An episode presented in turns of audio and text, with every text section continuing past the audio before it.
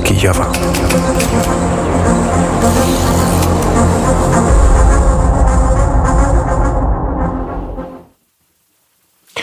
Trudno się nie zgodzić z Krzysztofem Skowrońskim, że mm, ten dźwięk e, z, z Wilna ma znaczenie i rzeczywiście jest pewnym e, takim e, prologiem do tych naszych informacji z Ukrainy. Te wydarzenia z 2013 roku, postawa Janukowycza, gdyby to wszystko wtedy inaczej się toczyło, nie trzeba by było pewnie opowiadać o kolejnej 177 dobie rosyjskiej inwazji na Ukrainę w dziewiątym roku wojny. Z Kijowa wita się z Państwem Paweł Bobułowicz. W Warszawie audycję realizuje Daniel Chybowski. To chyba pierwsza taka doba od początku rosyjskiej inwazji, gdy można przedstawić więcej informacji na temat ukraińskich ataków, czy potencjalnie ukraińskich ataków, bo przecież nie do wszystkich Ukraina się przyznaje, e, niż tych rosyjskich działań. Wczoraj wieczorem mm, wybuchy rozległy się w rosyjskim magazynie amunicji we, we wsi Timonowo w obwodzie białgorodzkim. Miejscowe władze ogłosiły ewakuację. Nie ma e, informacji o przyczynach i konsekwencjach, przynajmniej oficjalnie. W mieście Stary Oskol w obwodzie białgorodzkim wybuchł pożar. Poinformowano, że doszło do wybuchu na terenie lotniska wojskowego. Inna wersja jest taka, że palił się ośrodek wypoczynkowy. Oficjalnych komentarzy nie ma. Na okupowanym Krymie wybuchy słychać było w Kerczu. Miejscowa władza, mm, czyli ta władza okupacyjna oświadczyła, że zadziałała obrona przeciwlotnicza.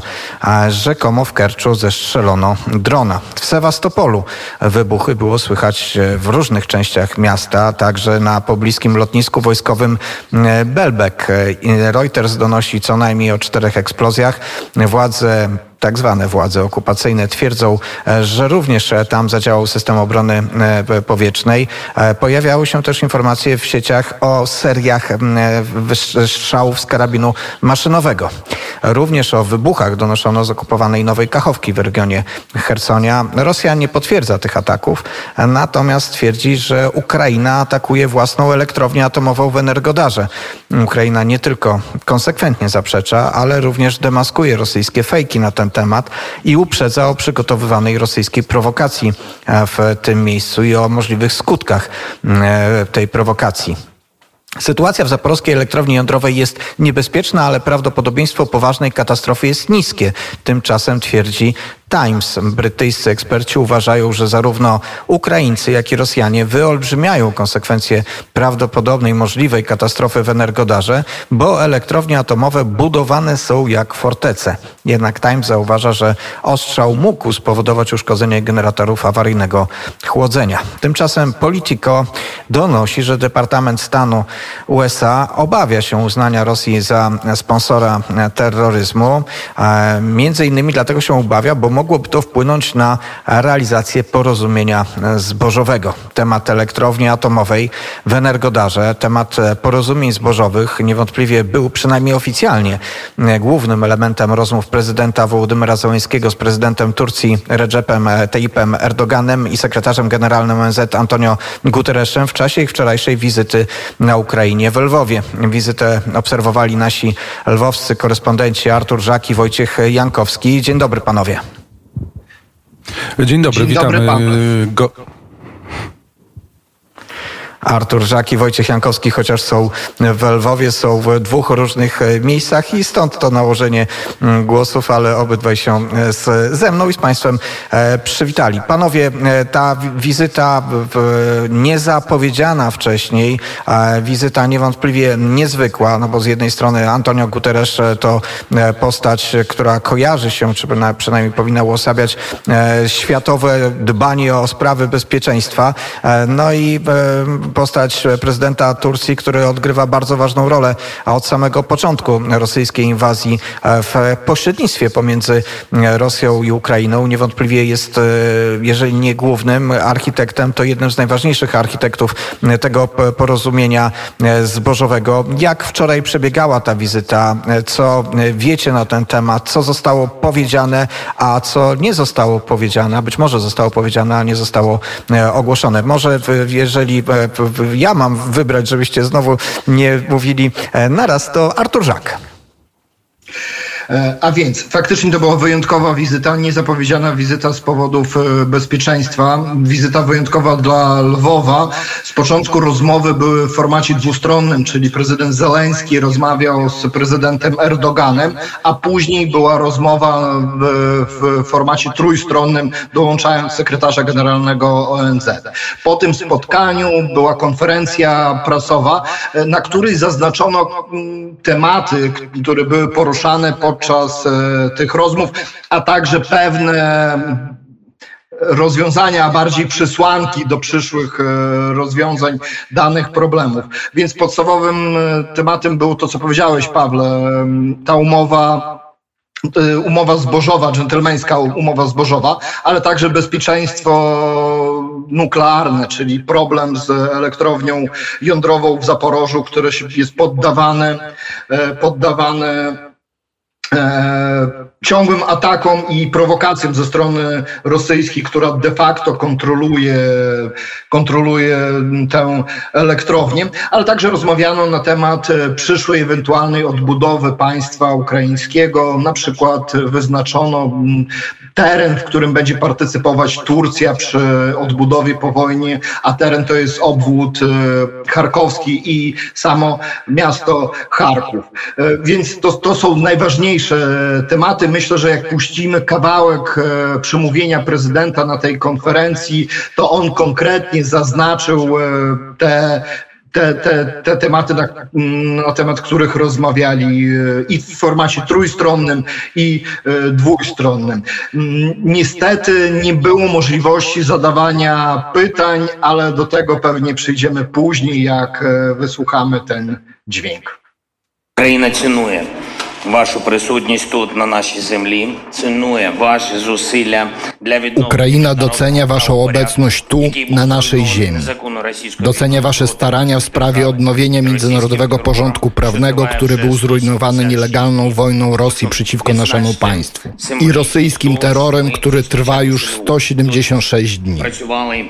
Chcę zaznaczyć symbolikę tego, że spotykamy się tu w Lwowie. Tu pracowali i wzmacniali fundament międzynarodowego porządku prawnego takie osobistości jak Rafał Lemki. Między innymi to on wypracował termin ludobójstwo i wprowadził ten termin do praktyki międzynarodowej.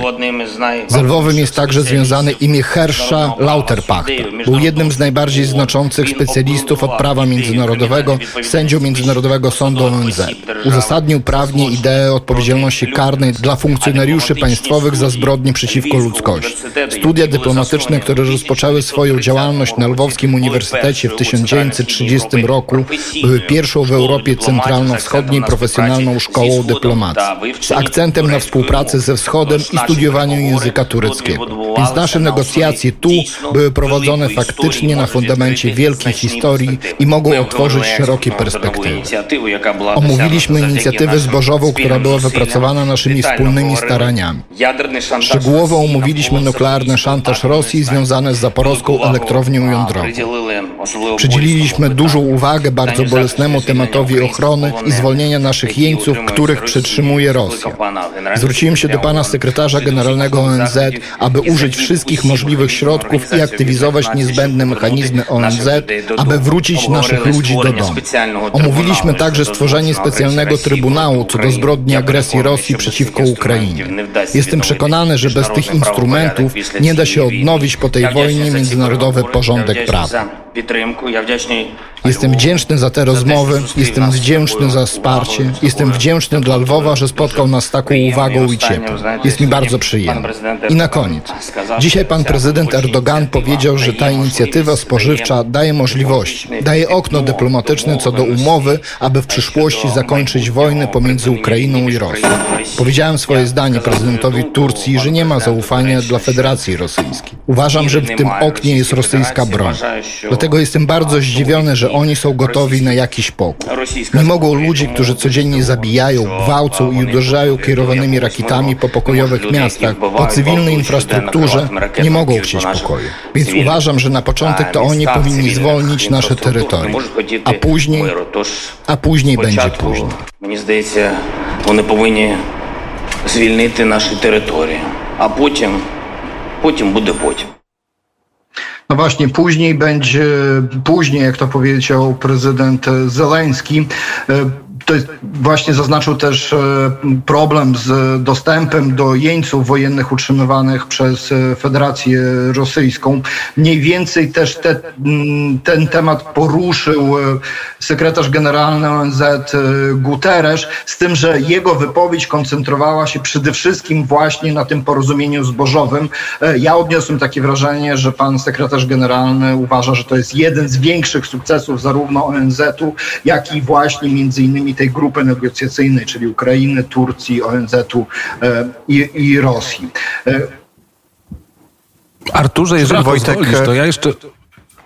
Tak, właśnie ja Wojtka Jankowskiego chciałem się dopytać o to, który też bezpośrednio obserwował e, wizytę Wojtku.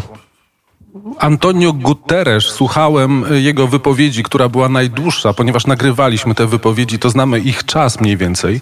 Najdłuższa, półgodzinna, łącznie z tłumaczeniami. To było Antonio Guterres. Stałem przy głośniku z dyktafonem i w dwudziestej chyba minucie pomyślałem, że to, ta wypowiedź wygląda nie tak, jak gdybyśmy byli w państwie, które jest okupowane, które jest atakowane, którego cywile giną. Czasami z dnia na dzień dowiadujemy się o kolejnych ofiarach, tylko ofiarach, tylko dowiadujemy się z tej wypowiedzi, jak ważne było porozumienie zbożowe i miałem wrażenie, że więcej empatii dla Ukrainy, dla sytuacji Ukraińców było, padło z ust E, Recepa Tayyipa Erdoana niż samego e, przedstawiciela Organizacji Narodów e, Zjednoczonych. Myślę, że 90% jego wypowiedzi dotyczyła sytuacji zbożowej i właściwie też tam chyba było niewiele konkretów. Byłem, byłem zdruzgotany, szczerze mówiąc, jeżeli mogę sobie pozwolić na komentarz mm, w tej wypowiedzi, wypowiedzią Guterresza i, i mało tam było konkretów i bardzo mało informacji, że jesteśmy w państwie państwie, które jest po pierwsze atakowane, po drugie okupowane i którego cywile giną. Tego prawie nie było. Natomiast sam Recep Tayyip Erdoğan, który chyba nie jest postacią zbyt empatyczną, jeżeli weźmiemy pod uwagę jego politykę zagraniczną, wyraził wyrazy takiego współczucia, za ostatni atak. E, Wojtku, też przygotowałeś dźwięk dla naszych e, słuchaczy. E, kogo usłyszymy i co to za wypowiedź? To nie będzie tak długa wypowiedź, jak była prezydenta Zeleńskiego, Recep mojej konferencji. Posłuchajmy wypowiedzi prezydenta Turcji. Şahsen savaşın en nihayetinde müzakere masasında sonuçlanacağına olan inancımı muhafaza ediyorum. Szczególnie wierzę w to, że wojna zakończy się dzięki rozmowom dyplomatycznym. Podstawowym problemem jest wybranie najkrótszej i sprawiedliwej drogi do stołu rozmów. Wierzę w to, że wiedzie ona przez umowy stambulskie z marca tego roku. Do osiągnięcia tych celów jesteśmy gotowi odegrać jakąkolwiek rolę mediatora w tym procesie. Z pewnością ci, którzy obserwują ten proces, zastanawiają się, co z kwestią wymiany jeńców. To wszystko będzie omawiane ze stroną rosyjską z panem Putinem. Na zakończenie chcę podziękować tym osobistościom na Ukrainie i w Polsce, które sprzyjały i pomogły w mojej podróży do Lwowa. Ufam, że nasze rozmowy będą miały pozytywny wpływ na ustalenie pokoju w naszych państwach, w naszym regionie i na świecie. Dziękuję.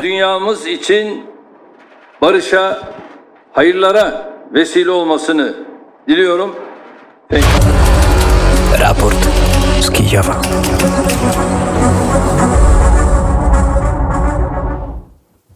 Raport Jak widzimy, prezydent... 9.46. Omawiamy wczorajszą wizytę e, prezydenta Turcji i e, sekretarza generalnego ONZ na Ukrainie. Spotkanie z prezydentem Wołodymyrem Załańskim. Przed chwilą słuchaliśmy fragmentów wypowiedzi prezydenta Turcji. Wojtku, powiedziałeś o tej empatii e, prezydenta Turcji, ale ukraińskie media zwracają uwagę na inny element, którym, w którym w sumie Wołodymyr Załański pochwalił się, że Turcja będzie brała udział E, przy odbudowie tych terenów, które zostały zniszczone w wyniku e, rosyjskiego e, ataku, w wyniku rosyjskiej okupacji, ale ukraińscy eksperci mówią, że to świadczy o tym, że Turcja po prostu bardzo praktycznie podchodzi do kwestii wojny, kwestii rosyjskiego ataku i na tym wszystkim chce po prostu też zarobić. Myślę, że każdy, kto obserwuje politykę Turcji wie, że, że jest to państwo, które prowadzi realpolitik tylko i wyłącznie i sentymentów tam y, jest niedużo. Bywają one bardzo rzadkie. Wiemy, jak jest z poparciem dla Tatarów krymskich. Niby ich wspierają, niby oni są ważni, ale gdy w momencie, gdy stosunki z Rosją okazują się istotne, to zapominają o tym temacie. A myślę, że tutaj Erdoğan po prostu chce prowadzić swoją politykę osoby bardzo ważnej w basenie Morza Czarnego, bardzo ważnej na Bliskim Wschodzie, kontrolującą Bosfor i osobę, która rozgrywa tutaj sytuację i ma znakomitą rolę, niezależnie od tego, czy jest w NATO, czy też nie jest y, tego, który jest negocjatorem, który ma z jednej strony dobre kontakty z Ukrainą, jak również dobre kontakty z Rosją, a Turcji chyba zawsze y, chodzi chodziło, zresztą w polityce międzynarodowej tak jest, zawsze chodziło o interesy. Ja chciałem jeszcze poruszyć jedną sprawę, bo słuchając wypowiedzi prezydenta Zeleńskiego zastanawiałem się, czy to, ale to tak troszeczkę na marginesie, czy to nie jest pewne faux pas w obecności prezydenta Turcji chwalić się, że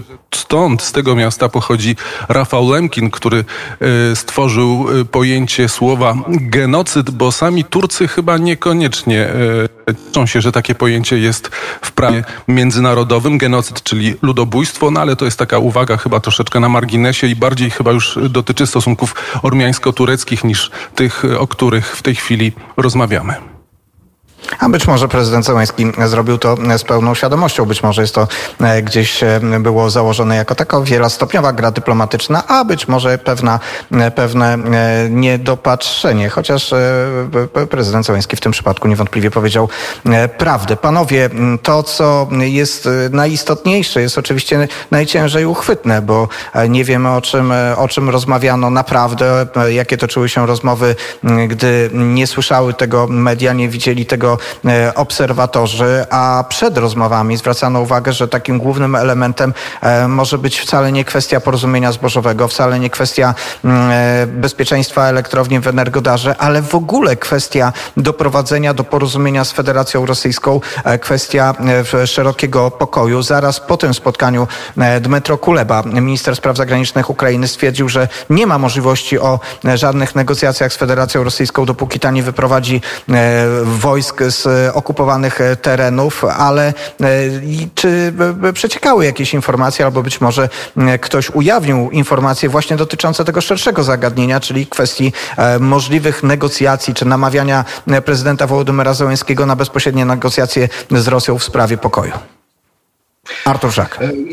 Jeżeli chodzi o te rozmowy, to przycieków takich e, nie mieliśmy. Mieliśmy tylko informacji przed e, właśnie tym spotkaniem, gdzie zarówno prezydent Erdogan, jak sekretarz generalny Guterres mm, traktują te porozumienia zbożowe jako właśnie takie okno, taki moment wyjściowy, taki podkład, na podstawie którego można dojść do tych negocjacji pokojowych e, z Ukrainą. Niemniej jednak zarówno prezydent Zeleński podczas swojego przemówienia, które wysłuchaliśmy, jak i wielu komentatorów ukraińskich stwierdza, że jedynie mogą zacząć się rozmowy wtedy, kiedy tereny Ukrainy zostaną zwolnione, czyli żołnierze ukraińscy, e, rosyjscy opuszczą teren e, Ukrainy. E, niewątpliwie tutaj też słuchając przemówienia sekretarza generalnego odniosłem wrażenie, że właśnie on, tak jak mówiłem na początku, bardzo koncentruje się na tych dżentelmeńskich porozumieniach zbożowych, traktując to jako wielki sukces swój, czy też właśnie tej, nazwijmy to, koalicji negocjacyjnej. Mnie na przykład uderzył taki, takie sformułowanie, gdzie gdzie, gdzie pan sekretarz generalny był bardzo zadowolony, że na daną chwilę zboże ukraińskie generalnie ceny zboża mm, są niższe niż przed rozpoczęciem tego pełnowymiarowego wtargnięcia na teren Ukrainy. Czyli de facto ukraińscy rolnicy sprzedają teraz zboże taniej niż, sprzedawa niż sprzedawali przed 24 e, lutego, e, biorąc jeszcze pod uwagę to, że stracili co najmniej połowę tego, co mieli, bo im ukradzono bądź zniszczono w silosach, a także stracili duże pola uprawne, to znaczy część część areału, na którym uprawiają to zboże, więc w przyszłości tego zboża będzie jeszcze mniej, czyli ukraiński rolnik e, sprzedaje taniej, mniej, ale Organizacja Narodów Zjednoczonych z tego powodu się cieszy, że ceny zboża są mniejsze i kosztem ukraińskiego rolnika e, ratują e, świat i, i, i przeciwdziałają kryzysowi e, humanitarnemu, który był potencjalnie możliwy i nadal jest potencjalnie możliwy. Mówię tutaj o głodzie światowym w państwach e, tak zwanego trzeciego świata. To mnie uderzyło mm, na, najbardziej. Dodam tylko to, że społeczeństwo ukraińskie jest w żaden sposób niegotowe na jakiekolwiek negocjacje pokojowe z Rosją, właśnie do momentu, kiedy ostatni rosyjski żołnierz nie opuści terenu Ukrainy. I myślę tutaj o terenie całym Ukrainy, terenie Ukrainy na rok 91, czyli 1991. Rzeczywiście wczoraj ukraińskie fragment... media informowały o tym, że ceny zboża e, strasznie spadły i nawet ukraińscy producenci e, mogą wstrzymywać się ze sprzedażą zboża, pomimo tego, że sytuacja jest krytyczna, jeśli chodzi o jego możliwość wywiezienia, ale zwraca się uwagę na to, że cena zboża osiągnęła taki pułap, że jest to w tej sytuacji e, podwójnie nieopłacalne. No i ze względu oczywiście na, na, na to, że ta cena obiektywnie nie odpowiada kosztom produkcji, ale też ze względu na te trudności logistyczne z E, transportem. E, Wojtku, Wojtek Jankowski, e, mam nadzieję, że cały czas jest z nami. Poruszyłeś ten wątek lwowski mm, tej wizyty.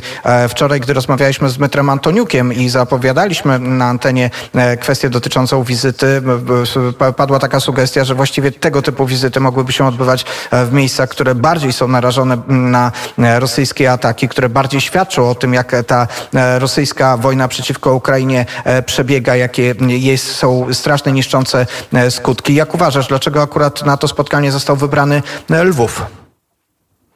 Myślę, że dlatego, że znajduje się na zachodzie i jest relatywnie, podkreślam, relatywnie bezpieczny. To znaczy tutaj było stosunkowo mało ataków. No chyba bezpieczniejsze są tylko Czerniowce i Użhorod, czyli jeszcze bardziej zachodnia e, Ukraina. E, ale do, dokładnie odpowiedzi na to pytanie nie znam, natomiast mogę zdradzić kawałek kuchni. My bardzo późno dowiedzieliśmy się, że to spotkanie będzie. Złożyliśmy wnioski o akredytację i tak naprawdę chyba 4 czy 5 godzin e, przed rozpoczęciem samego procesu spotkania z dziennikarzami dostaliśmy potwierdzenie mm, akredytacji, ale tutaj Artur Żak też wspomniał o tym i to też chyba musimy wspomnieć o tym.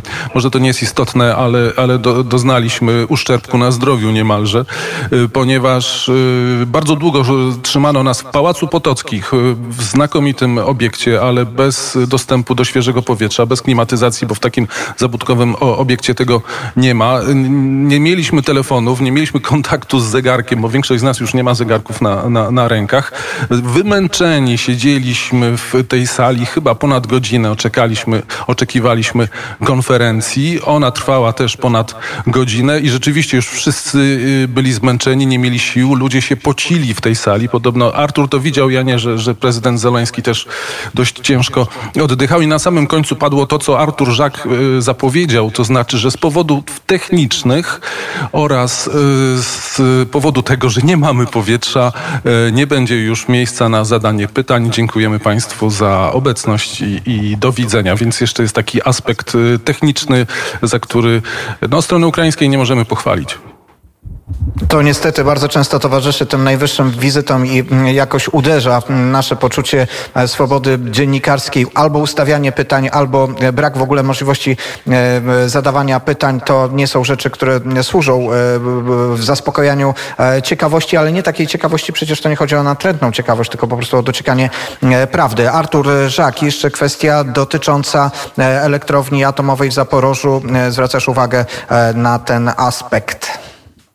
E, tutaj bardzo krótka informacja. Zostało ustalone podczas tych rozmów, że zostanie wysłana tam komisja międzynarodowa, e, komisja międzynarodowa właśnie, która ma zbadać, co się dzieje na terenie elektrowni jądrowej. Komisja Międzynarodowej Agencji Energii Atomowej. Tej komisji ma przewodniczyć generał Sanchez. To jest brazylijski generał, który wielokrotnie dowodził misjami